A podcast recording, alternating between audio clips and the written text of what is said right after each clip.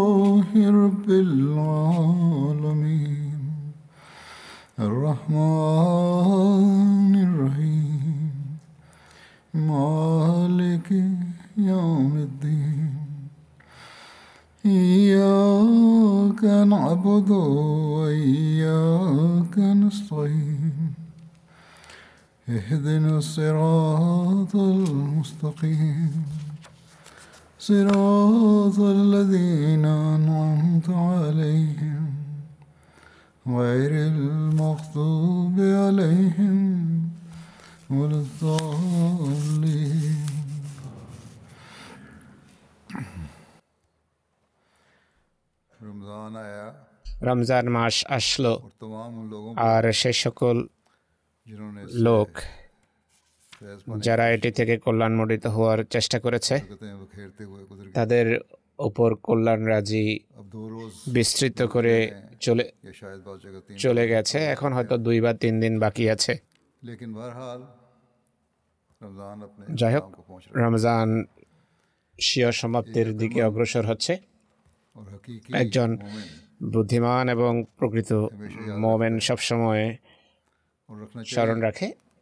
আর তাকে রাখা, স্মরণ রাখা উচিত যে রমজানের সমাপ্তির অর্থ এই নয় যে আমাদের দায়িত্ব কর্তব্য, কর্তব্যেরও সমাপ্তি ঘটেছে। বরং রমজান এসব অবশ্য করণীয় কাজ এবং দায়িত্ব যথাযথভাবে পালনের বিষয়ে আমাদের প্রশিক্ষণ দিয়ে? থাকে। এসব অবশ্য পালনীয় দায়িত্ব পালন এবং স্থায়ীভাবে করার রীতি শিখাতে এসেছে রমজান। আর এক্ষেত্রে উন্নতির বিভিন্ন মাইল ফলক চিহ্নিত করার জন্য এসেছে আর এটি শিখিয়ে সমাপ্তির দিকে সেটি এগিয়ে যাচ্ছে। নিঃসন্দেহে ফরজ রোজার মাসের সমাপ্তি ঘটছে। কিন্তু অন্যান্য অবশ্য পালনীয় দায়িত্বের মান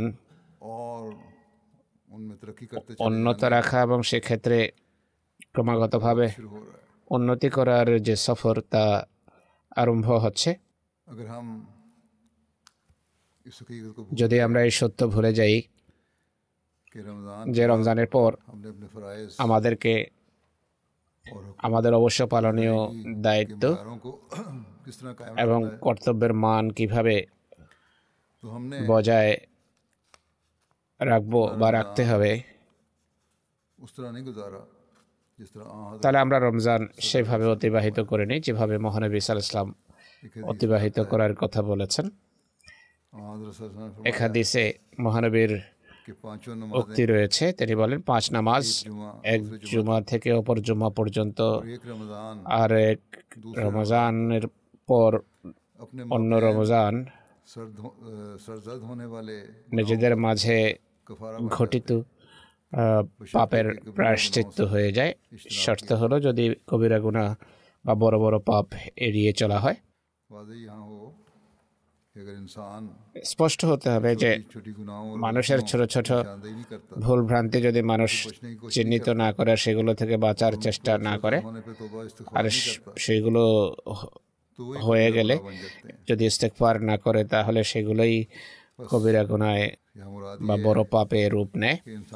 এর অর্থ হলো প্রতিটি মুহূর্ত মানুষের হৃদয়ে ক্ষুধাভীতি বিরাজমান থাকা উচিত ইস্তেকফার করা উচিত যেন এগুলো থেকে মুক্ত থাকতে পারে অতএব আমরা যদি এক রমজানের সাথে পরবর্তী রমজান এক রমজান থেকে পরবর্তী রমজান পর্যন্ত সময় নেকি নিজেদের দায়িত্ব পালন অবশ্য পালনীয় দায়িত্ব পালন বিশেষ সচেষ্টতা থাকি তাদের মানুষের অধিকারও আছে আল্লাহর অধিকারও তো এর এভাবে যদি বছর আমরা না কাটাই বছরের বাকি মাসগুলো না অতিবাহিত করে তাহলে রমজান থেকে সত্যিকার অর্থে আমরা লাভবান হয়নি। আমাদের সৌভাগ্য যে হজরত মসিহেমদ আলাহ ইসলাম সকল বিষয়ে অত্যন্ত স্পষ্টভাবে আমাদেরকে পথের দেশা দিয়েছেন। বারবার তিনি আমাদের নসিহত করেছেন যে ইবাদতের দায়িত্ব সঠিকভাবে পালন করো আর বান্দাদের প্রাপ্য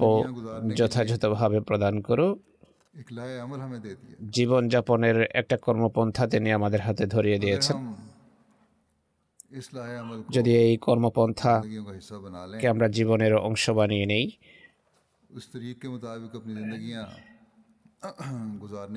এই রীতি এবং নীতি অনুসারে জীবন অতিবাহিত করার চেষ্টা করি তাহলে অবশ্যই আমরা সেসব পথে বিচরণকারী হব যা পুণ্যে অগ্রসর হওয়া এবং পুণ্যের ক্ষেত্রে উন্নতি করার মাধ্যম যা এক রমজানের সাথে অন্য রমজানকে মিলিত করার কারণ হয়ে থাকে যা সেই সময়ের ভিতর কৃত পাপ এবং ভুল ভ্রান্তি থেকে রক্ষা করার রাস্তা এবং ক্ষমা অর্জনের রাস্তা বা ক্ষমা লাভের রাস্তা এই যুগে মহানবের এই নিষ্ঠাবান দাস সেই আমাদেরকে ইসলামের প্রকৃত শিক্ষা অনুসারে জীবন অতিবাহিত করার জন্য বারবার নসিহত করেন এবং স্পষ্টভাবে তিনি তা বর্ণনা করেন যে যদি খোদার কৃপা যদি স্থায়ীভাবে খোদার কৃপা রাজের উত্তরাধিকারী হতে হয় তাহলে এগুলোর উপর আমল করো বা এগুলোর উপর প্রতিষ্ঠিত হও এখন মাসিম আসলামের কয়েকটি নসিহত আমি তুলে ধরব। রমজানে ইবাদতের প্রতি আমাদের মনোযোগ নিবদ্ধ হয়। ফরজ নামাজ এবং নফল আমরা বিশেষ যত্ন সহকারে পালনের চেষ্টা করি কিন্তু নামাজ নামাজের যে নামাজ ফরজ হওয়ার শিক্ষাটি নামাজ আবশ্যক হওয়ার বিষয়টি কোনো বিশেষ মাসের সাথে বা কোনো বিশেষ সময়ের সাথে সম্পর্ক যুক্ত নয়। বরং দিনে পাঁচ বেলার নামাজ যথাসময়ে বছরের বারো মাস পড়া বা আদায় করা আবশ্যক। এ বিষয়ে হুজুর সাহসলাম মোমেনদেরকে বারবার নসিহত করেছেন বারবার মোমেনদের দৃষ্টি আকর্ষণ করেছেন। একবার তিনি বলেন যে নামাজ ছেড়ে দেয়া মানুষকে অবিশ্বাস এবং শেরেকের নিকটে নিয়ে যায়। পুনরায় তিনি বলেন কেয়ামত দিবসে সর্বপ্রথম বান্দার কাছ থেকে যে জিনিসের হিসাব নেওয়া হবে তা হলো নামাজ। যদি এই হিসাব নিখুঁত এবং সঠিক থাকে তাহলে সে সফল এবং মুক্তিপ্রাপ্ত। তো এই হলো নামাজের গুরুত্ব কোনো বিশেষ মাসের সাথে এটি সম্পর্কযুক্ত নয় বরং দৈনিক পাঁচ বেলার নামাজের প্রতি মনোযোগ আকর্ষণ করা হয়েছে। হজরত মসিহমুদ আলাইসালাম নামাজের গুরুত্বের বিষয়ে বারবার নসিহত করেছেন বারবার বুঝিয়েছেন পরিষ্কারভাবে বলেছেন বা খোলাসা করে আমাদেরকে বুঝিয়েছেন যে নামাজ কি আর নামাজ কীভাবে আদায় করা উচিত। কীভাবে নামাজকে উপভোগ্য করে তোলা যায়? কীভাবে নামাজ নামাজের স্বাদ পাওয়ার চেষ্টা করা যেতে পারে? এমন নামাজই খোদার ভালোবাসা বৃদ্ধি করে। এমন নয় যে যখন কোনো প্রয়োজন দেখা দিল জাগতিক কোনো সমস্যা দেখা গেল দেখা দিল তখন জায়নামাজ বিছালাম বা মসজিদে গিয়ে কিছুটা আহাজারি করলাম কাঁদলাম বা দোয়া করলাম। সমস্যার যখন সমাধান হয়ে গেল খোদাকে ভুলে গেলাম। বা কেবল রমজানে নামাজের প্রতি মনোযোগ নিবদ্ধ করলাম। এরপর ভুলে গেলাম। বা সেই ধরনের মনোযোগ থাকল না যা পূর্বে ছিল। যদি এমনই হয় তাহলে নামাজ পাপ থেকে পরিত্রাণের কারণ হয় না আর জুমাও না আর রোজাও না। যেমনটি কিনা হাদিসে উল্লেখ করা হয়েছে যা যে হাদিসের কথা আমি পূর্বেই বলেছি। হজরত মসিহেমদ আলাইসালাতাম নামাজ কি তা ব্যাখ্যা করতে গিয়ে বলেন নামাজ একটি বিশেষ দোয়া।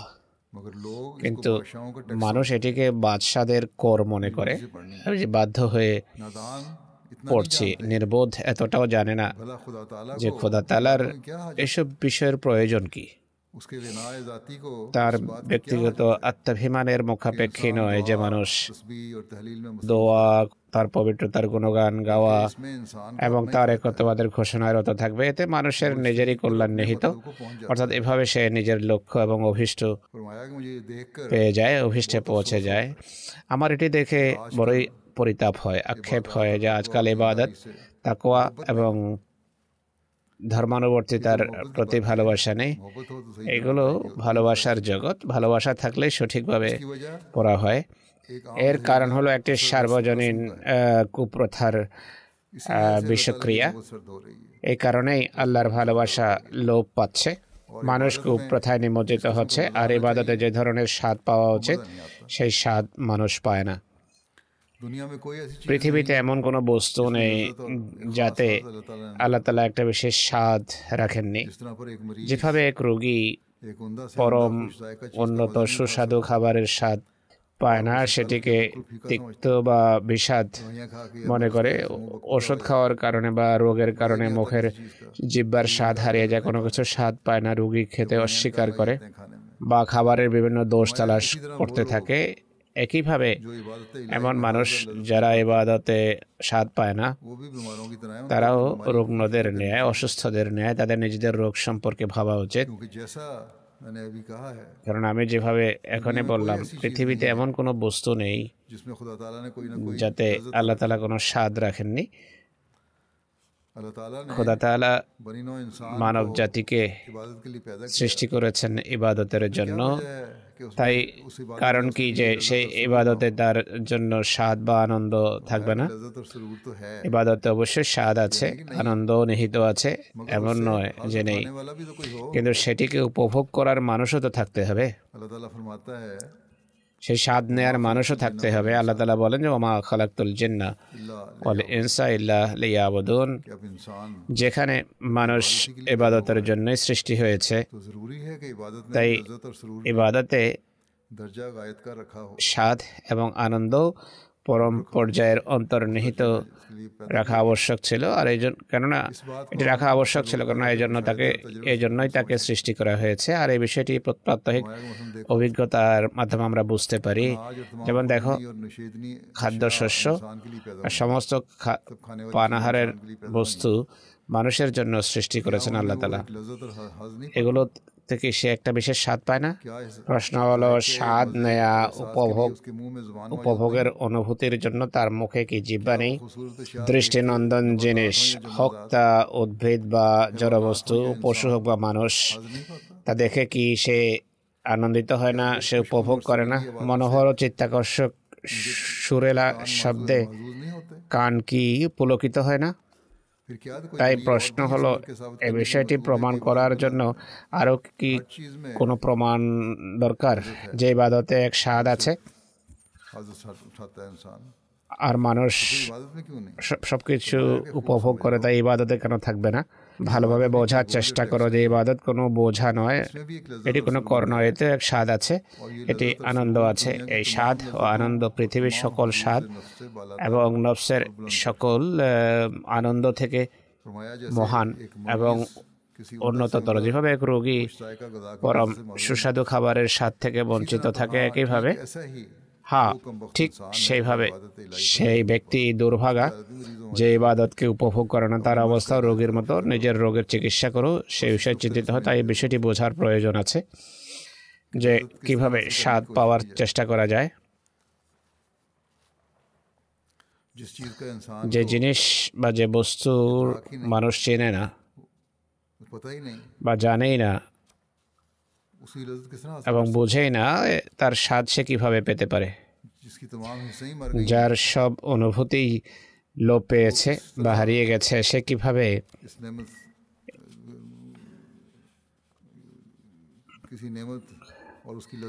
কোনো কিছু কোনো নেমত বা এর স্বাদকে উপভোগ করতে পারে বা তা অনুভব করতে পারে। মানুষ যদি বস্তুবাদিতায় লিপ্ত হয় এসব জিনিসের যদি চিন্তাই না থাকে তোয়াক্কাই না করে তাহলে সে রুগী। তিনি এর সমাধানও তুলে ধরেছেন। তিনি বলছেন আমার অভিজ্ঞতা হলো মানুষ নামাজে উদাসীন এই কারণে থাকে আলস্য এই জন্য প্রদর্শন করে যে তারা এই স্বাদ সম্পর্কে অজ্ঞ যে আল্লাহ তালা নামাজে অন্তর্নিহিত রেখেছেন। এর বড় কারণ হলো মানুষ জানে না। আর শহর ও গ্রামে আলস্য এবং উদাসীন্য আরও অনেক বেশি। শতভাগ বা শতকরা পঞ্চাশ ভাগ মানুষ পুরো সচেতনতার সাথে পুরো? সোচ্চারভাবে তাদের সত্যিকার প্রভুর সামনে সেজদাবনত হয় না। তখন প্রশ্ন উঠে যে কেন? কেন মানুষ বিনত হয় না বা কেন ইবাদত করে না? আসলে তারা এই আনন্দ আর এই স্বাদ সম্পর্কে অজ্ঞ আর এই স্বাদ তারা কখনো উপভোগও করেনি।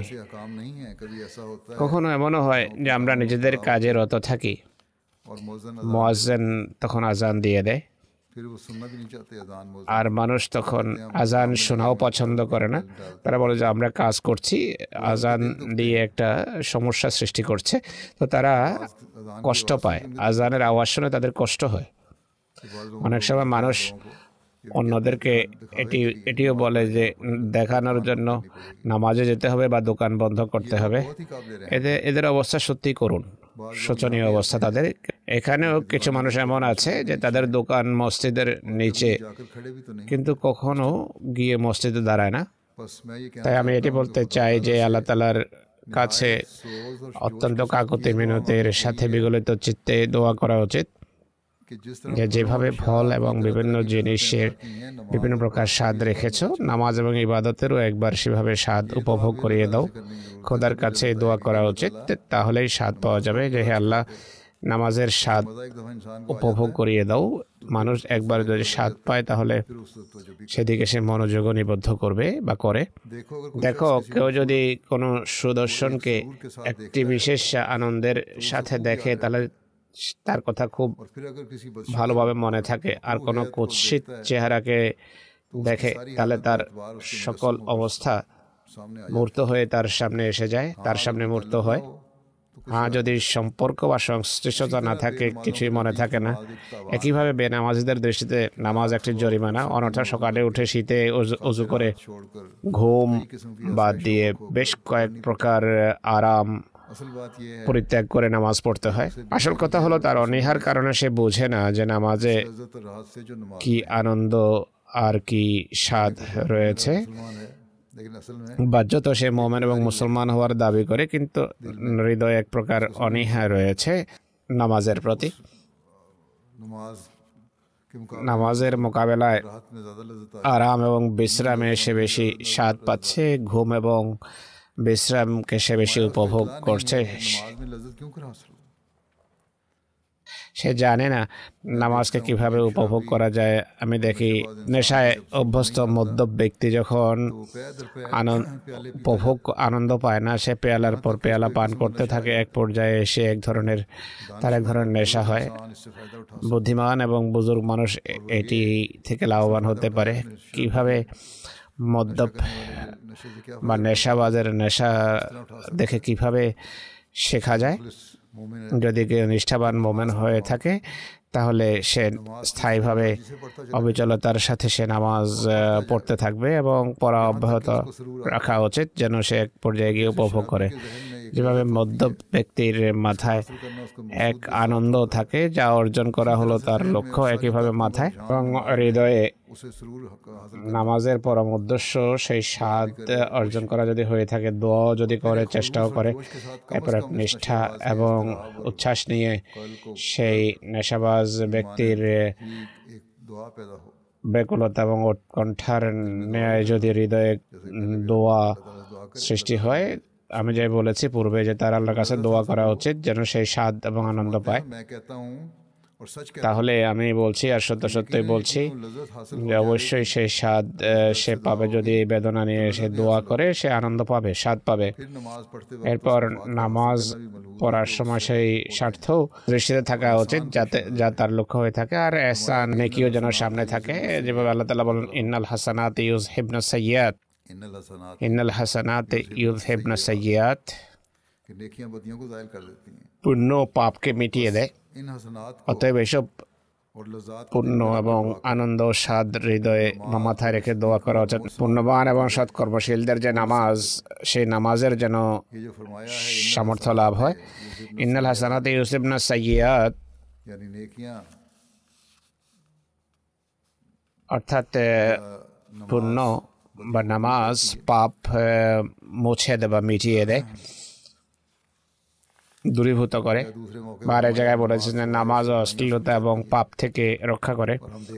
আমরা দেখি অনেকেই সারা জীবন নামাজ পড়ার সত্ত্বেও পাপ করতে থাকে। এর উত্তর হলো, তারা প্রাণ ঢালা নামাজ পড়ে না আর সততার সাথে, নিষ্ঠার সাথে নামাজ পড়ে না। যদি কোনো প্রভাব না পড়ে তাহলে তারা নামাজ তো পড়ে। কিন্তু তাতে প্রাণ প্রাণ থাকে না। আর সঠিকভাবে পড়ে না তারা কেবল প্রথাগতভাবে সেজদায় মাথা ঠুকে তাদের হৃদয়ে মৃত। আল্লাহ তালা এগুলোর নাম কিন্তু হাসানাত রাখেননি পূর্ণ রাখেননি। এমন নামাজ হাসানাত বা পুণ্য নয় পূর্ণগণ্য গণ্য হয় না। আল্লাহ এখানে হাসানাত শব্দ ব্যবহার করেছেন আসসালাত নয়। যদিও অর্থ একই। এর কারণ হলো নামাজের সৌন্দর্যের প্রতি ইঙ্গিত করা এই নামাজ পাপ সেই নামাজ পাপ দূরীভূত করে যার মাঝে এক নিষ্ঠা থাকে আর তাতে কল্যাণ কল্যাণের উপকরণ থাকে এমন নামাজ অবশ্যই পাপকে দূরীভূত করে নামাজ কেবল ওঠা বসার নাম নয় নামাজের মগজ এবং নামাজের প্রাণ হলো সেই দোয়া যা যা নিজের মাঝে এক আনন্দ এবং স্বাদ অন্তর্নিহিত রাখে। এই আনন্দ এবং স্বাদ পাওয়ার জন্য, এই রোগ থেকে মুক্তি পাওয়ার জন্য দোয়া করা আবশ্যক। কেবল জাগতিক কামনা বাসনা চরিতার্থ করার জন্য যেন দোয়া করা না হয়, বরং এর, এই উদ্দেশ্যে দোয়া করা উচিত যেভাবে রোগ থেকে আরোগ্য লাভের জন্য মানুষ সকল চেষ্টা করে, চিকিৎসাও করে, দোয়াও করে, একইভাবে এ নামাজের জন্য চেষ্টা এবং দোয়া করতে হবে। তিনি আরও বলছেন নসিহত করে বলছেন তিনি নামাজ সেভাবে পড়ো যেভাবে মহানবী সাল্লা ইসলাম পড়তেন অবশ্য নিজেদের চাহিদা অভাব অনটনকে মসনুন দোয়ার পর নিজ ভাষায় অবশ্যই করো আল্লাহর কাছে দোয়া করতে পারো কোনো অসুবিধা নেই। এর ফলে নামাজ নষ্ট হয় না। আজকাল মানুষ নামাজকে নষ্ট করে ফেলেছে। নামাজ কেবল মাথা ঠোকা ছাড়া আর কোনো কিছু নয়। খুব তাড়াতাড়ি মোরগের মতো কয়েকটি ঠোকর মেরে নামাজ শেষ করে এরপর দোয়ার জন্য হাত উঠায়। আমাদের এশিয়ায় পাক ভারত উপমহাদেশে এটি রীতি। তাড়াতাড়ি নামাজ পড়ে ফেলল এরপর হাত উঠিয়ে দোয়া আরম্ভ করে দেয় নামাজের মূল প্রাণ হলো দোয়া। নামাজ থেকে বেরিয়ে দোয়া করলে মূল লক্ষ্য অর্জিত হতে পারে না।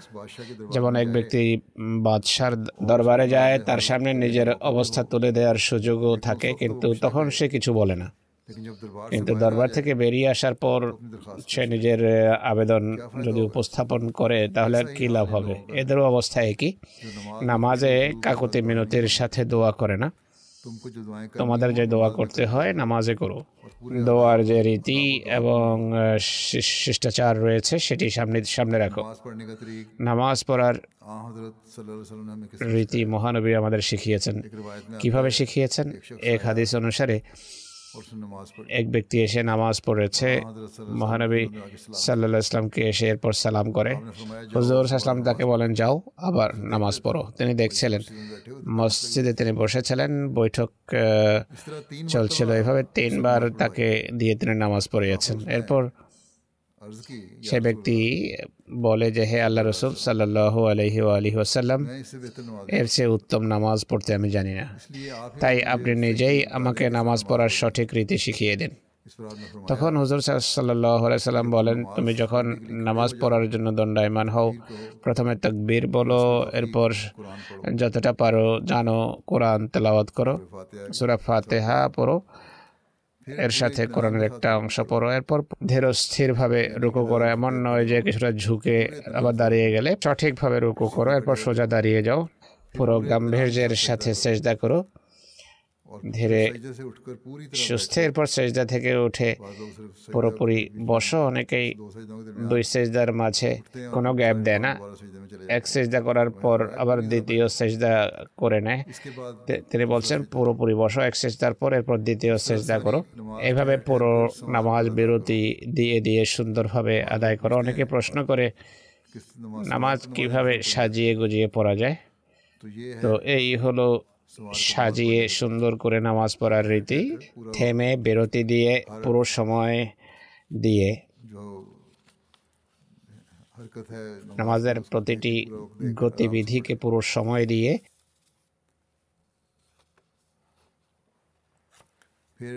ধীরে সুস্থে নামাজ পড়বে। এরপর নামাজের প্রকৃত মর্ম এবং অর্থ বুঝে নামাজ পড়ার পর একজন মোমেনের দায়িত্ব হলো কোরআন পড়া এবং বোঝা সেদিকে মনোযোগ নিবদ্ধ করা। যেভাবে প্রায় ক্ষেত্রে রমজানের এদিকে দৃষ্টি থাকে মনোযোগ থাকে। নামাজের কোরআনের তফসির সম্পর্কেও চিন্তা ও প্রণিধান করো। ভাবো এটিও এক রমজানকে পরবর্তী রমজানের সাথে মেলানোর একটি মাধ্যম কোরআনের প্রতি মনোযোগ নিবদ্ধ করা উচিত। কোরআন পাঠ করা সম্পর্কে হজরত মসিহে মাউদ আল ইসলাম বলছেন, যদি কোরআন না থাকতো আমাদের হাতে, আর হাদিসের এই পুরো সংকলনই যদি আর এবং বিশ্বাসের জন্য একমাত্র গর্বের কারণ হতো, তাহলে আমরা পৃথিবীর বিভিন্ন জাতিকে লজ্জায় মুখও দেখাতে পারতাম না। আমি কোরআন শব্দ সম্পর্কে ভেবেছি। তখন আমার সামনে এটি স্পষ্ট হয়েছে যে এই আশিস মণ্ডিত শব্দের মাঝে অসাধারণ ভবিষ্যৎবাণী আছে। অর্থাৎ এই কোরআনই একমাত্র পড়ার যোগ্য আর এক যুগে। এটি সব আরও বেশি পড়ার যোগ্য হবে। যখন অন্য অন্য পুস্তককে এর সাথে শরিক করা হবে তখন ইসলামের সম্মান রক্ষার জন্য আর মিথ্যাকে নির্মূল করার জন্য এটি একমাত্র কিতাব। পাঠের যোগ্য হবে অন্য অন্য পুস্তক সম্পূর্ণভাবে ছেড়ে ছেড়ে দেওয়ার যোগ্য হবে পুরকানেরও একই অর্থ। অর্থাৎ এই কিতাব সত্য মিথ্যার মাঝে পার্থক্যকারী হবে কোনো হাদিস বা অন্য কোনো কিতাব ইমানের হবে না। তাই এখন সব গ্রন্থ ছেড়ে দাও। দিন রাত আল্লাহর কিতাবকে পাঠ করো বড় বেঈমান সেই ব্যক্তি যে কোরআনের দিকে আদৌ দৃষ্টি দেয় না অন্যান্য বই পুস্তকেই দিন রাত মত্ত থাকে আমাদের জামাতের উচিত সর্বান্তকরণে কোরআনের কাজ এবং কোরআনের প্রণিধানে যেন ব্যস্ত হয়, হাদিস নিয়ে চিন্তা ভাবনা যেন পরিত্যাগ করে। পরে পরিত্যাগের বিষয় যে কোরআন সেইভাবে পঠন পাঠনের ব্যবস্থা করা হয় না যে যতটা হাদিসের করা হয়। এখন কোরআনের অস্ত্র হাতে নাও, তাহলে বিজয় তোমাদের এই আলোর সামনে কোনো অন্ধকার দাঁড়াতে পারে না। পণ্য ধরে রাখা সম্পর্কে তিনি এই নির্দেশনা দিয়েছেন। ধর্মকে জাগতিকতার উপর সর্বমূল্যে প্রাধান্য দেবে। তিনি এই সম্পর্কে বলেন যে দেখো দু ধরনের মানুষ হয়ে থাকে।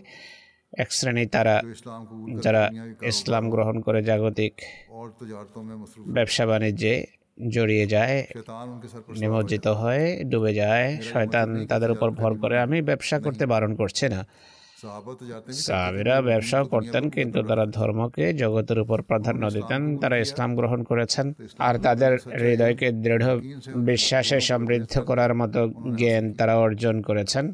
এ কারণেই কোনো ময়দানে শয়তানের আক্রমণে তারা দোদল্যমান হননি। কোনো বিষয়ে তাদের সত্য প্রকাশের পথে বাদ সাধতে পারেনি। আমার কথার একমাত্র অর্থ হলো যারা সম্পূর্ণভাবে দুনিয়ার কীট হয়ে যায়।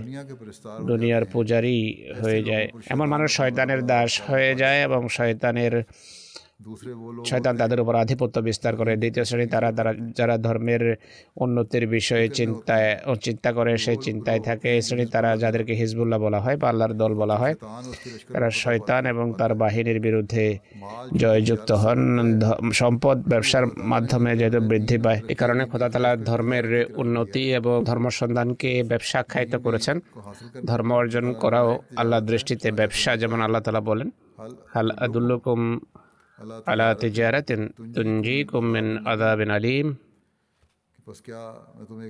আমি কি তোমাদের এমন এক ব্যবসা বা বাণিজ্য সম্পর্ক অবহিত করব যা তোমাদেরকে যন্ত্রণাদায়ক শাস্তি থেকে রক্ষা করবে? তিনি বলেন সর্বোত্তম ব্যবসা হলো ধর্মের ব্যবসা যা বেদনাদায়ক শাস্তি থেকে মুক্তি দেয়। অতএব আল্লাহর ভাষায় আমি তোমাদেরকে বলছি হাল আদুল্লকুম আলা তেজারাতিন তুঞ্জিকুম মিন আজাবিন আলিম।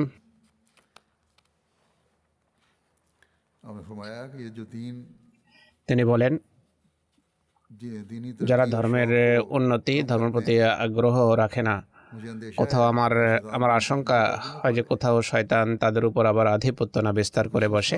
এ বিষয়ে কোনো আলস্য থাকা উচিত নয়। অলসতা দেখানো উচিত নয়। তিনি বলেন কোনো বিষয় যা মানুষ বোঝে না। তা জিজ্ঞেস করা উচিত যেন তত্ত্বজ্ঞানের ক্ষেত্রে উন্নতি হয় বোঝা নিষেধ নয় না না বুঝলে জিজ্ঞেস করো প্রশ্ন ওঠা উচিত। তিনি বলছেন ব্যবহারিক উন্নতির জন্য বিশ্বাস উন্নতির জন্য প্র্যাকটিক্যাল উন্নতির জন্য প্রশ্ন করা উচিত। ধর্মকে জাগতিক বিষয়ের উপর প্রাধান্য দিতে হলে যেখানে ইমানে উন্নতি করা আবশ্যক সেখানে জ্ঞানগত এবং কর্মগত উন্নতিও আবশ্যক আর এর জন্য চেষ্টা করা উচিত। রমজানের কল্যাণ রাজি ধরে রাখার জন্য অব্যাহত রাখার জন্য হজরত মসিহমদ আলাইসালাতাম আমাদের যে রীতি শিখিয়েছেন তা হলো পারস্পরিক সম্পর্কের বিষয়টি অর্থাৎ উন্নত চরিত্র যে উন্নত আদর্শ রমজানে আমরা দেখানোর চেষ্টা করেছি তা অব্যাহত রাখা। পারস্পরিক ভালোবাসা ভ্রাতৃত্ববোধকে দৃঢ় করা, বৃদ্ধি করা আর পরস্পরের বা একে অন্যের প্রাপ্য প্রদান করা। তিনি বলেন, আমাদের আমাদের জামাত উন্নতি করবে না। যতক্ষণ পর্যন্ত পারস্পরিক প্রকৃত ভালোবাসা সৃষ্টি না হবে, যে শক্তিশালী বা যাকে শক্তি দেওয়া হয়েছে সে যেন দুর্বলকে ভালোবাসে।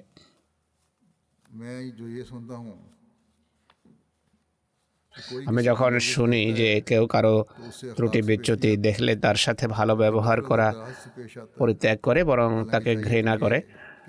অথচ তার জন্য দোয়া করা উচিত ছিল। তাকে ভালোবাসা উচিত এবং তাকে কোমলতা এবং নমনীয়তার সাথে বোঝানো উচিত। কিন্তু এটি না করে বিদ্বেষ বাড়ানো হয়। যদি মার্জনা করানো হয়, যদি ক্ষমা করানো হয়, এভাবে অধপতিত হতে হতে পরিণাম অশুভ হয়। আল্লাহ তালা এটি পছন্দ করেন না। এক জামাত তখন গঠিত হয়। যদি পরস্পরের প্রতি সহমর্মিতার ভিত্তিতে দুর্বলতা ঢেকে রাখা হয়, অবস্থা যদি এমন হয়, তাহলে একজন জনের অঙ্গ প্রত্যঙ্গ সঙ্গের ন্যায় হয়ে যায়। আর তারা পরস্পরকে আপন ভাইয়ের চেয়েও বেশি ভালোবাসে কাছের মনে করে এমন সহানুভূতি থাকা চাই। কারও যদি পুত্র হয় কারও যদি কোনো পুত্র থাকে সেই পুত্র যদি কোনো দোষ করে বসে তার দুর্বলতা পিতা ঢেকে রাখে তাকে পৃথকভাবে বোঝানো হয়। ভাই কি পর্দাপোশি করতে? ভাই ভাইয়ের দুর্বলতা ঢেকে রাখে। সত্যিকার ভাই হলে এমনটি হয়। কখনো ভাইয়ের দোষ ত্রুটি সে বলে বেড়ায় না যে সে এই অন্যায় করেছে এই পাপ করেছে। তো আল্লাহ যখন ভাই বানান, সেক্ষেত্রে ভাইদের সাথে কি এমনই ব্যবহার করতে হবে, জাগতিক ভাইয়েরা ভ্রাতৃত্বের যে রীতি কখনো পরিত্যাগ করে না, তোমরা কেন ছাড়বে? তিনি বলেন, অনেক সময় মানুষ বিভিন্ন পশু, বানর বা কুকুরের কাছ থেকেও শিক্ষা নিতে পারে। এই রীতি অশুভ, যে অভ্যন্তরীণ বিভেদ থাকবে। আল্লাহ তালা সাহাবিদেরকে অভ্যন্তরীণ যে নেমত এবং ভ্রাতৃত্বের রীতি কথা স্মরণ করিয়েছেন যদি তারা স্বর্ণের পাহাড়ও খরচ করতো সেই ভ্রাতৃত্ব সৃষ্টি হতো না যা মহানবীর মাধ্যমে তাদের লাভ হয়েছে। একইভাবে আল্লাহ তালা এই জামাত প্রতিষ্ঠিত করেছেন? এমন এই ভ্রাতৃত্ব তিনি এখানে প্রতিষ্ঠিত করবেন। আমি আল্লাহর কাছে এক বুক আশা রাখি। তিনি ওয়াদা দিয়েছেন যে জাহেলুল্লাহ তাবাউকা জাহেলুল্লাহ তাবাউকা فوق الذين كفروا إلى يوم القيامة.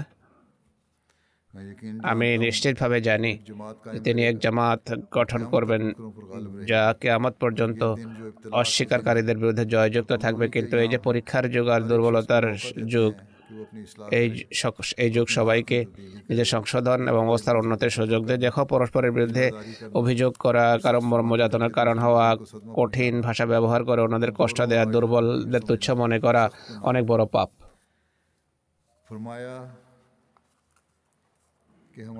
আমাদের জামাতে আমাদের জামাতে শক্তিশালী পাহলওয়ানদের কোনো প্রয়োজন নেই। বরং এমন শক্তিশালী মানুষ আমাদের প্রয়োজন যারা চারিত্রিক পরিবর্তনের জন্য সচেষ্ট থাকবে এটি সত্য কথা যে সে সাহসী বা পাহলোয়ান নয় যে পাহাড়কে নিজের জায়গা থেকে সরাতে পারে সত্যিকার সাহসী সে যে নিজের মাঝে চারিত্রিক ও নৈতিক পরিবর্তন আনয়ন করতে পারে। অতএব স্মরণ রেখো পুরো শক্তি সামর্থ্য চরিত্র পরিবর্তনের জন্য ব্যয় করো কেননা এটি সত্যিকার শক্তি এবং সাহসিকতা, পারস্পরিক ভালোবাসা, প্রেম, প্রীতি, পরস্পরের অধিকার প্রদান, বিনয়, সাথে বিনয়ের মাঝে জীবন অতিবাহিত করা সম্পর্কে তিনি বলেন যে তাকুয়াশীল হওয়ার শর্ত হলো নিজের জীবন দারিদ্র এবং বিনয়ের মাঝে অতিবাহিত করা। এটি তাকুয়ার একটি শাখা। এর মাধ্যমে অবৈধ ক্রোধের মোকাবেলা করতে হবে আমাদেরকে। বড় বড় তত্ত্বজ্ঞানী সিদ্দিকদের জন্য চূড়ান্ত বিষয় হলো ক্রোধ সংবরণ করা, আত্মশ্লাঘা এবং অহংকার রাগ থেকে সৃষ্টি হয়। একইভাবে স্বয়ং রাগ অহংকার এবং গর্বের কারণ হয়। অর্থাৎ রাগ অনেক সময় রাগের কারণে আত্মশ্লাঘা এবং অহংকারের জন্ম নেয় আর এটি তখন হবে যখন মানুষ নিজেকে অন্যের উপর প্রাধান্য দেবে।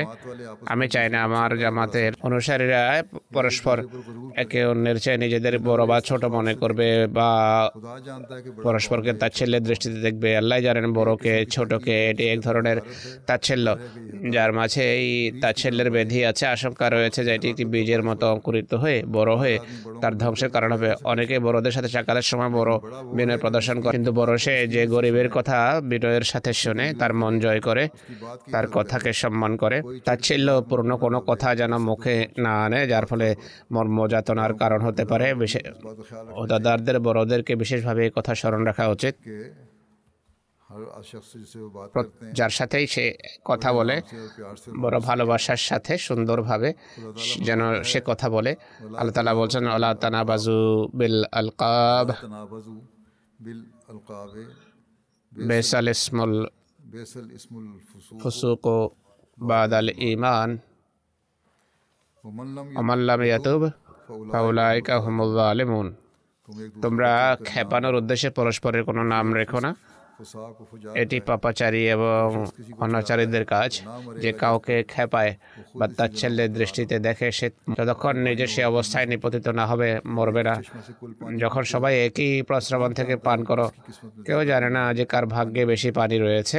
জাগতিক নীতির ভিত্তিতে কেউ সম্মানিত হতে পারে না আল্লাহ দৃষ্টিতে বড় সে যে বেশি মুত্তাকি ইন্না আকরামাকুম আন্দাল্লাহে আতকাকুম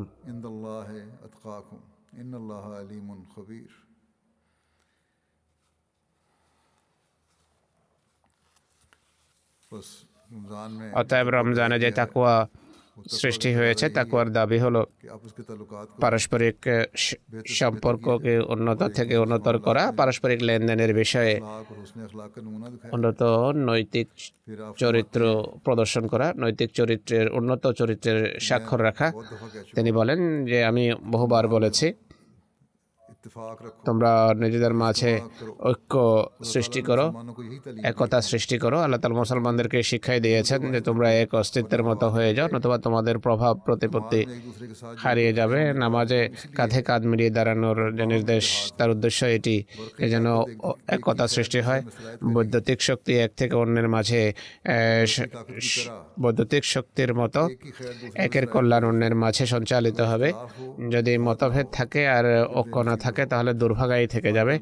বর্তমান পরিস্থিতির কারণে নামাজে যদি একটা দূরত্ব রেখে আমরা দাঁড়াই, তাহলে এটি একটি প্রয়োজনের নিরিখে ছোটরা বা বড়রা যেন কখনো এটি মনে না করে যে এটি স্থায়ী একটি বৈশিষ্ট্য আমাদের, এমন নয়। অবস্থা আস্তে আস্তে সব ঠিক হচ্ছে, দূরত্ব কমছে, স্বাভাবিক অবস্থা ফিরে আসবে। মসজিদে যদি সারে থাকে, কাঁধে কাঁধ বিলিয়ে অন্যের সাথে দাঁড়ানো উচিত। এ কথা আপনারা সবসময় স্মরণ রাখবেন।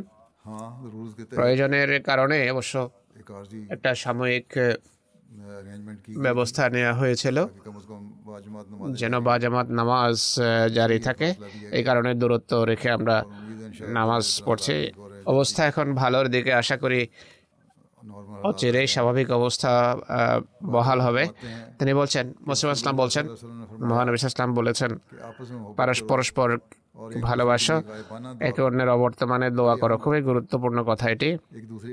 একে অন্যের জন্য একে অন্যের অবর্তমানে দোয়া করো। কেউ দেওয়ার জন্য বলুক বা না বলুক জানো বা না জানো মোটের উপর জামাতের সদস্যরা জামাত হিসেবে পরস্পরের জন্য যদি দোয়া করা হয় তাহলে এটি অনেক বড় একটি পূর্ণ এক ব্যক্তি যদি ভাইয়ের অবর্তমানে তার জন্য দোয়া করে ফেরিস্তা বলে যে তোমার ক্ষেত্রে এটি গৃহীত হোক এটি কত উন্নত মানের কথা মানুষের দোয়া গৃহীত না হলেও ফেরেস্তার দোয়া তো অবশ্যই কবুল হয় আমি নসিহত করছি এবং বলতে চাই নিজেদের মাঝে মতভেদ থাকা উচিত নয়। আমি দুটো বিষয় নিয়ে এসেছি। প্রধানত আল্লাহর তহিদ অবলম্বন করো দ্বিতীয়ত পারস্পরিক ভালোবাসা এবং সহানুভূতি প্রদর্শন করো এমন আদর্শ স্থাপন করো যা অন্যদের জন্য নিদর্শন হয়। সাহাবিদের মাঝে এই বৈশিষ্ট্য সৃষ্টি হয়েছিল। কুন্তুম আদা আনফা আল্লাহ বাইনা কুলুবিকুম। তোমরা পরস্পর শত্রু ছিলে। তিনি তোমাদের হৃদয়কে পরস্পরের প্রীতির বাঁধনে বেঁধে দিয়েছেন। স্মরণ রেখো যে প্রীতি এবং ভালোবাসা একটা নিদর্শন। যতক্ষণ তোমাদের প্রত্যেকে এমন না হবে, অর্থাৎ যা নিজের জন্য পছন্দ করে ভাইয়ের জন্য তাই পছন্দ করবে। যতক্ষণ এই অবস্থা সৃষ্টি না হবে, সে আমার জামাতভুক্ত নয়, সে বিপদ এবং সমস্যায় নিপতিত, তার পরিণতি ভালো হবে না। এরপর আল্লাহর প্রতি ভালো ভালোবাসার দিকে দৃষ্টি আকর্ষণ করে তিনি বলেন যে আল্লাহর প্রতি ভালোবাসা বলতে কি বোঝায়? তাহলে পিতামাতা স্ত্রী সন্তান এবং নিজের নফস সব কিছুর উপর খোদার সন্তুষ্টিকে প্রাধান্য দেয়া। কোরআন শরীফে আছে ফাতকুরুল্লাহ কাদিক রেকুম আবা আকুম আও আসাদ জিকরা আল্লাহ তালাকে যেভাবে পিতাদের স্মরণ করো সেভাবে স্মরণ করো বরং তা আরও বেশি ভালোবাসার সাথে স্মরণ করো গভীর ভালোবাসার সাথে স্মরণ করো। প্রকৃত তাকোয়া প্রতিষ্ঠিত করার জন্য আল্লাহর ভালোবাসা থেকে পূর্ণ অংশ নেওয়া আবশ্যক আর এই ভালোবাসা প্রমাণিত হবে না যতক্ষণ ব্যবহারিক ক্ষেত্রে পূর্ণ না হবে। কার্যত ভালোবাসা প্রদর্শন করতে হবে প্রকাশ করতে হবে শুধু মৌখিক ভালোবাসা যথেষ্ট নয়। যদি কেউ মিষ্টির নাম উচ্চারণ করতে থাকে তার মুখ মিষ্টিতে ভরে যাবে না। মিষ্টি বা সুগারের নাম নিলে মুখ পিঠা হবে না। মৌখিকভাবে কারও প্রতি বন্ধুত্বের কথা যদি কেউ স্বীকার করে, আর সমস্যা আর বিপদের সময় তাকে সাহায্য করা থেকে বিরত থাকে, তাহলে সে সত্যিকার বন্ধু প্রমাণিত হতে পারে না। একইভাবে আল্লাহর তহিদের শুধু মৌখিক স্বীকারোক্তি থাকে। এর সাথে ভালোবাসাও কেবল বলি সর্বস্বই হয়, তাহলে লাভ কি? বরং মৌখিক শিকারের পরিবর্তে ব্যবহারিক দৃষ্টান্ত বেশি গুরুত্বপূর্ণ এর অর্থ এই নয় যে মৌখিক স্বীকারোক্তির কোনো অর্থ নেই। না আমার কথার অর্থ হলো মৌখিক অঙ্গীকারের পাশাপাশি ব্যবহারিক স্বাক্ষর আবশ্যক। তাই আল্লাহর পথে জীবন উৎসর্গ করা আবশ্যক আর এটি ইসলাম এটি প্রকৃত উদ্দেশ্য যার জন্য আমি প্রেরিত হয়েছে অতএব যারা এখন এই প্রশ্রবণের কাছে ভিড়বে না যা আল্লাহ তালা এই উদ্দেশ্যে উচ্চারিত করেছেন সে দুর্ভাগাই থাকবে।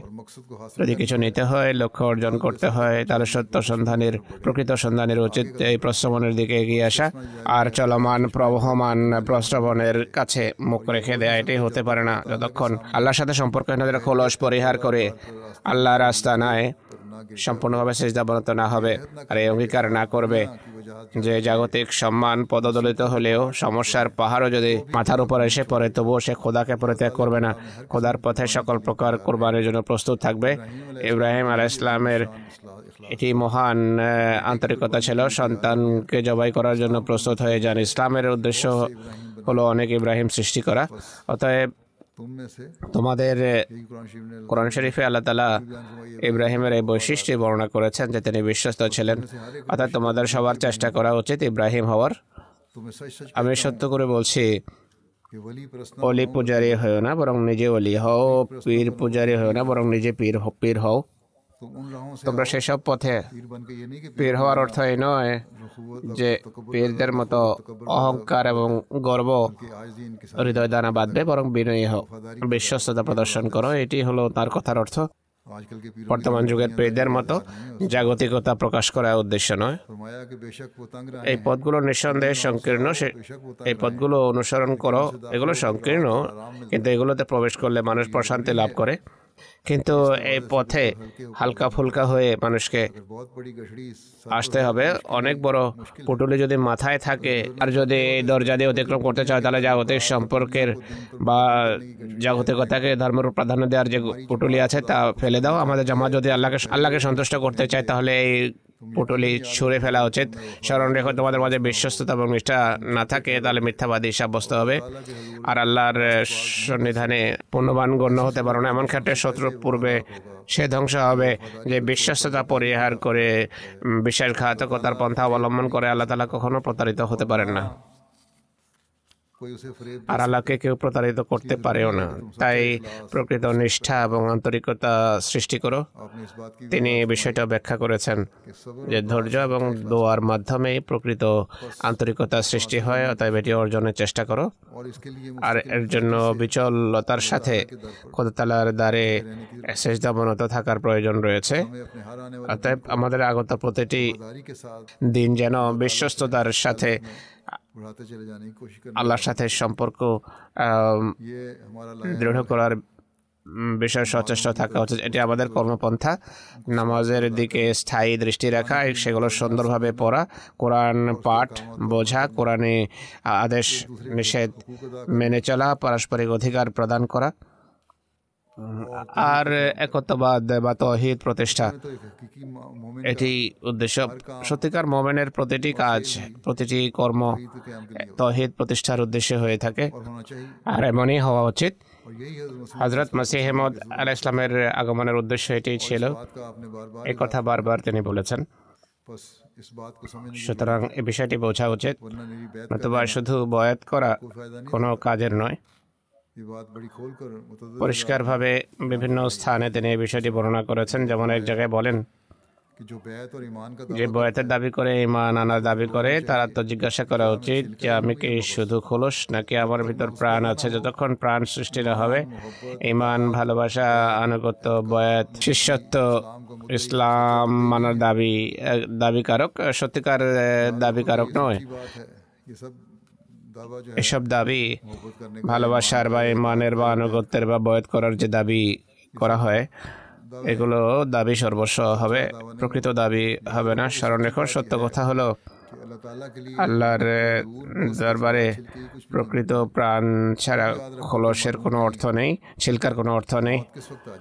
স্মরণ রেখেও জানা নেই মৃত্যু কখন আসবে, কিন্তু মৃত্যু যে আসবে এটি নিশ্চিত। তাই শুধু দাবি নিয়ে সন্তুষ্ট থাকবে না। আনন্দিত হবে না এটি আদৌ কল্যাণকর বিষয় নয়। যতক্ষণ মানুষ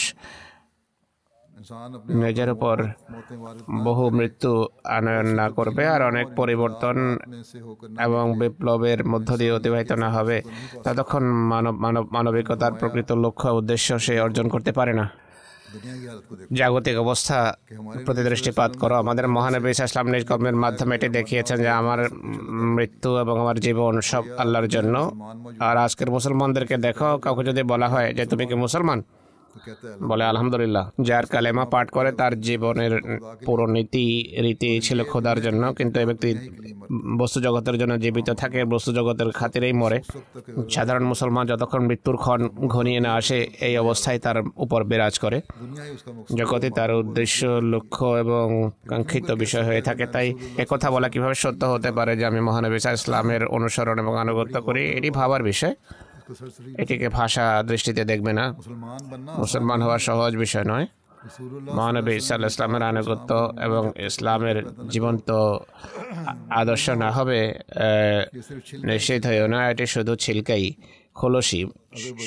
যদি রসুল্লাহর অনুসরণ না করেও মুসলমান হওয়ার দাবি করো, তাহলে এটি কোনো কাজের নয় এটি শুধু ছিলকা বা খোলস নাম এবং ছিলকা নিয়ে আনন্দিত হওয়া বুদ্ধিমানের কাজ নয় কোনো ইহুদিকে এক মুসলমান বলে যে তুমি মুসলমান হয়ে যাও সে ইহুদি বলে তুমি নাম নিয়েই কেবল সন্তুষ্ট থাকো যে তুমি মুসলমান ইহুদি বলে আমি আমার ছেলের নাম খালেদ রেখেছিলাম কিন্তু সূর্য ডোবার পূর্বেই সে মারা যায় এবং তাকে কবরস্থ করে এসেছে। সে তো দীর্ঘ জীবন পায়নি। খালেদ রাখলে কি হলো?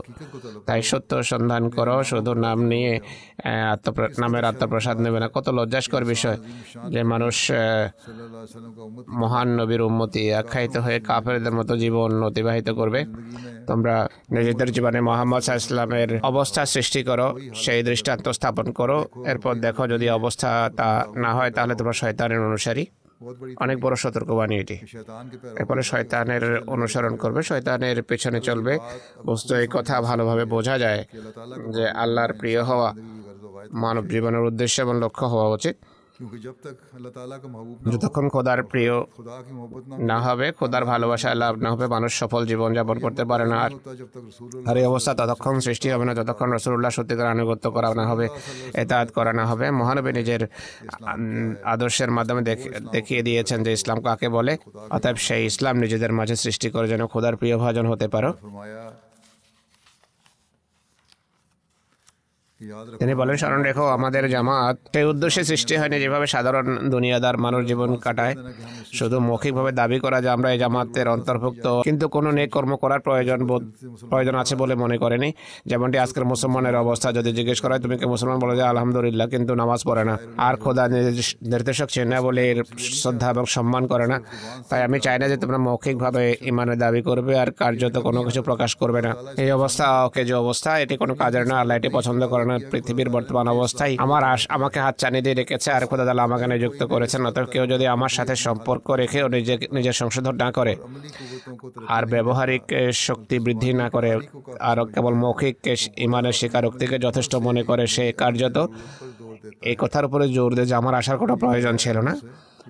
কার্যত এটি বলছে যে মুসলিমদের আগমনের কোনো প্রয়োজন ছিল না। অতএব যদি নিজের কর্মের মাধ্যমে প্রমাণ করতে চাও যে আমার আশা অর্থহীন, তাহলে আমার সাথে সম্পর্ক রাখার অর্থ কী? অর্থহীন এটি আমার সাথে যদি সম্পর্ক রাখো, আমার আগমনের উদ্দেশ্য এবং লক্ষ্য পূর্ণ করো, আর তা হলো আল্লাহ দরবারে নিজের নিষ্ঠা এবং বিশ্বস্ততা প্রদর্শন করো, কোরআন শিক্ষার উপর সেভাবে আমল করো। যেভাবে মহানবী নিজে করে দেখিয়েছেন এবং সাহাবিরা করেছেন, কোরআন শরীফের সত্যিকারের উদ্দেশ্য এবং লক্ষ্য বোঝার চেষ্টা করো, এর উপর আমল করো। আল্লাহ দরবারে কেবল এতটা যথেষ্ট হতে পারে না যে মৌখিকভাবে স্বীকার করবে, আর কর্মে কোনো আলো থাকবে না। স্মরণ স্মরণ রেখো যে আল্লাহ যে জামাত প্রতিষ্ঠিত করতে চান, তা কর্ম ছাড়া জীবিত থাকতে পারে না। এটি সেই মহান জামাত যার প্রস্তুতি হজরত আদমের যুগ থেকে আরম্ভ হয়েছে। কোনো নবী পৃথিবীতে আসেননি যিনি এই এই জামাতের সংবাদ দেননি। অতএব এটিকে মূল্যায়ন করো। আর এর উপায় হলো কর্মের মাধ্যমে প্রমাণ করো যে সত্যের অনুসারী জামাত তোমরাই। এটি প্রমাণ করতে হবে। অতএব আমরা যদি হজরত মসিহেমদের হাতে এই বিশ্বাসের সাথে বয়ত করে থাকি যে তিনি সে মাসি এবং মাহাদি যার আগমনের ভবিষ্যৎবাণী মহানবী ইসলাম করেছিলেন তাহলে আমাদের নিজেদের মাঝে এক পবিত্র পরিবর্তন আনতে হবে এক বিপ্লব সৃষ্টি করতে হবে। পৃথিবীর জন্য আদর্শ হতে হবে। আল্লাহ এবং বান্দার অধিকার প্রদানের ক্ষেত্রে একটা মান একটা বিশেষ মানে আমাদেরকে উপনীত হতে হবে। রমজানে আমাদের যে প্রশিক্ষণ হয়েছে, বছরের বাকি মাসগুলোতে সেটি জারি এবং অব্যাহত রাখতে হবে। এই যে হজরত মসিম ইসলামের দিক নির্দেশনা একটা কর্মপন্থা রূপে আপনাদের সামনে রেখেছি। এর উপর প্রতিষ্ঠিত হওয়ার সর্বাত্মক চেষ্টা করতে হবে। নামাজ সুন্দর করে পড়তে হবে, সাজিয়ে গুজিয়ে পড়তে হবে, কোরআন অনুসারে জীবনযাপন করতে হবে, পরস্পরের অধিকার প্রদান করতে হবে, তহিদ প্রতিষ্ঠা জন্য সকল ত্যাগ স্বীকার করতে হবে। কেবল তবেই বয়তের দাবি আমরা পূরণ করতে পারব। আল্লাহ তালা আমাদেরকে তৌফিক দিন। দোয়া করুন। পৃথিবীর জন্য দোয়া করুন। পৃথিবীর অবস্থা যেন উন্নতি হয় পারস্পরিক শত্রুতা অব্যাহত আছে দেশ দেশের উপর হামলা করছে। তারা যেন কাণ্ড জ্ঞান খাটায়, এসব থেকে যেন বিরত হয়। পৃথিবীর ধ্বংসের দিকে অগ্রসর হচ্ছে, মারাত্মক ধ্বংসের দিকে। তারা যাদের স্রষ্টাকে যদি চিনতে পারে, তবেই এটি থেকে উত্তরণ সম্ভব। একইভাবে আহমদি বন্দীদের জন্য দোয়া করুন। পাকিস্তানে আহমদীদের যে অবস্থা, বিরাজমান এর জন্য দোয়া করুন। পৃথিবীর অন্য অন্য দেশে যে অবস্থা রয়েছে, তার জন্য দোয়া করুন। আফগানিস্তানের আহমদি বন্দীদের জন্য দোয়া করুন। আলজেরিয়ার আলজেরিয়ায় eh, যে বন্দি eh, দশায় আছে আহমদেরা তাদের জন্য দোয়া করুন। পাকিস্তানে আইনের কারণে সর্বত্র তারা কষ্টের সম্মুখীন। মৌলবি ভীতি বা জনসাধারণের ভয়ের নামে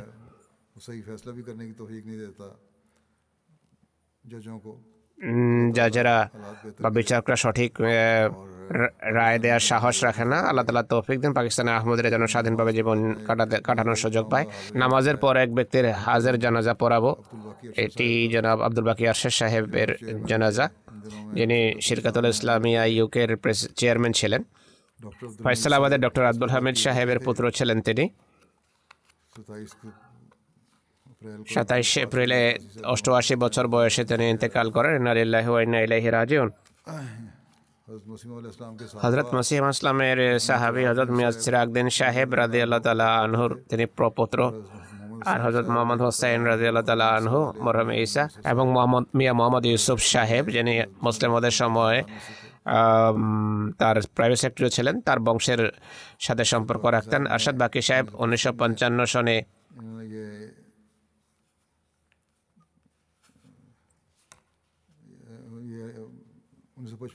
উনিশশো পঞ্চান্নতে তিনি ইংল্যান্ডে এসেছেন এখানে ইলেকট্রিক্যাল ইঞ্জিনিয়ারিং পাশ করেছেন। মসির ফজলেই থাকতেন তার স্ত্রী সহ উনিশশো তেষট্টি সনে চাকরির জন্য সৌদি আরব চলে যান বাহাত্তর পর্যন্ত সেখানে ছিলেন। সৌদি আরব অবস্থানকালে হজ এবং ওমরায় আগত আহমদীদের সেবা করারও তার সুযোগ হয়েছে। কোনো কোনো সাহাবিও গিয়েছেন। সৌদি আরব অবস্থানকালে আহমদে হওয়ার কারণে আল্লাহ তালার পথে বন্দি জীবন কাটানোরও সৌভাগ্য হয়েছে। তার সরকারের পক্ষ থেকে তাকে বলা হয়েছে যে আহমদীয় ছেড়ে দিন, তাহলে মুক্তি দেয়া হবে। তিনি বন্দি দশা বরণ করেছেন, কিন্তু আহমদীয় ছাড়তে অস্বীকার করেছেন। উনিশশো বাহাত্তর সনে তাকে দেশ থেকে বের করে দেওয়া হয়। এরপর তিনি যুক্তরাজ্য চলে আসেন। শেষ নিঃশ্বাস পর্যন্ত এখানে আসার পর জামাতের কাজ করার সুযোগ হয়েছে। বিভিন্ন পদে কাজ করেছেন। মানে খলিফা মাসির আবে রহমুল্লাহ যখন হিজরত করেন, তাকে আনার জন্য হল্যান্ডে গিয়েছেন। হল্যান্ড থেকে যুক্তরাজ্য এসেছেন। তার সাথে তিনি সেক্রেটারি জায়দাদ হিসাবে তিনি যুক্তরাজ্যে কাজ করার সুযোগ পেয়েছেন। ইসলামাবাদে যে জমি ক্রয় করা হয়েছে, এতে তার অনেক বড় ভূমিকা ছিল। যুক্তরাজ্যের নায়েব আমির হিসেবে কাজ করার সুযোগ পেয়েছেন। যুক্তরাজ্যের আফসার জসা সালানা চেয়ারম্যান, আফ্রিকা ট্রেড, চেয়ারম্যান আশিরকত ইসলামিয়া হিসাবে দীর্ঘদিন দীর্ঘদিন কাজ করেছেন। তিনি দুই পুত্র এবং দুই কন্যা রেখে গেছেন। তার এক পুত্র নবেল আরশাদ সাহেব এখানে জামাতের অনেক কাজ করে থাকেন।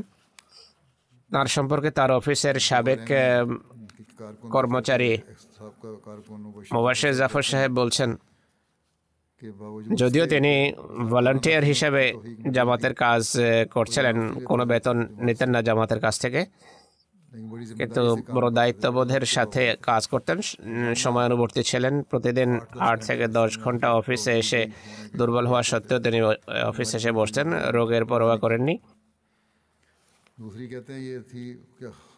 তিনি তার কাজ নিজ হাতে করা খুব পছন্দ করতেন। চা নিজে বানানো পছন্দ করতেন। চা বানিয়ে দিলেও তিনি পেয়ালা কাউকে কাউকে ধুতে দিতেন না নিজেই ধুয়ে ফেলতেন। আর অনেক সময় দুপুরের খাবারের পর ডিয়ার পার্কে মানুষ টেবিলে প্লেট ইত্যাদি ছেড়ে ছেড়ে যেত। কাউকে না বলে তিনি নিজেই উঠিয়ে ফেলে দিতেন এবং মেজ পরিষ্কার করতেন। অনেক সময় প্রয়োজন হলে টয়লেট পরিষ্কার করার জন্য কেউ না আসলে নিজেই পরিষ্কার করে দিতেন। এমন কর্মকর্তা ছিলেন যিনি বিনয়ের সাথে সব কাজ করেছেন এবং পরিশ্রম, কঠোর পরিশ্রম করছেন। তার স্মৃতিশক্তি খুব প্রখর ছিল। যে দায়িত্বই ছিল উত্তমভাবে তিনি পালন করেছেন। শেষ নিঃশ্বাস পর্যন্ত রীতিমতো নামাজ পড়তেন বা জামাত নামাজ পড়তেন খেলাফতের প্রতি গভীর শ্রদ্ধা রাখতেন। খেলাফতের পক্ষ থেকে কোনো দিক নির্দেশনা গেলে তার ব্যক্তিগত মতামত ভিন্ন হলেও তিনি তাৎক্ষণিকভাবে স্বতঃস্ফূর্তভাবে সেই সিদ্ধান্ত মেনে নিতেন আর নিজের মত ভুলে যেতেন। পরামর্শ হদুদ মালিক সাহেব বলছেন যে আমি ছোট এক বয়সে অনেক ছোট তার চেয়ে তা সত্ত্বেও যখনই তার কাছে গিয়েছি খুব স্নেহের সাথে আমার নির্দেশনা দিয়েছেন বিনয়ের সাথে ব্যবহার করেছেন কথা বলেছেন আমার সাথে এমনভাবে কথা বলতেন যেন আমি ছোট নই বরং তার সমবয়স্ক মনিরুদ্দিন শাম সাহেবও তার সম্পর্কে লিখেছেন ইসলামাবাদের আবাসিক বিল ঘরগুলোর কি কি জিনিসের প্রয়োজন আছে তা দেখাশোনার জন্য দায়িত্ব তাকে দেওয়া হয়েছিল। খুব সুন্দরভাবে সে দায়িত্ব তিনি পালন করেছেন। আর শেরকাতুল ইসলামিয়ার দায়িত্বগুলো খুব সুন্দরভাবে শেষ নিঃশ্বাস পর্যন্ত তিনি পালন করেছেন। এমটি এর সাথেও তার সম্পর্ক ছিল। এমটি এর কাজও এমটি এর অর্থনৈতিক বিষয়াদি কন্ট্রাক্ট ইত্যাদির ক্ষেত্রে তার অনেক ভূমিকা রয়েছে ইতিবাচক। আল্লাহ তালা তার প্রতি মাগফরত করুন কৃপা করুন তার পদমর্যাদা উন্নীত করুন তার সন্তান সন্ততিকেও ধর্মের কাজ করার বা ধর্ম সেবার তৌফিক দিন নিষ্ঠা এবং বিশ্বস্ততার সাথে জামাত এবং খেলাফতের সাথে সম্পৃক্ত রাখুন। নামাজের পর আমি যেভাবে বলেছি বাইরে গিয়ে জানাজা পড়াবো তার আহ, শবদেহ এখানেই আছে।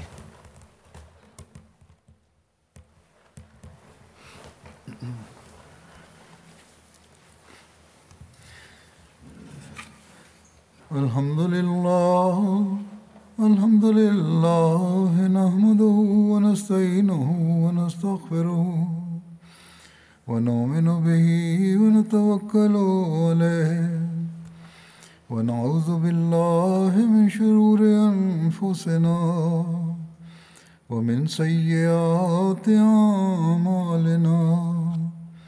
من يهده الله فلا مضل له ومن يضلله فلا هادي له.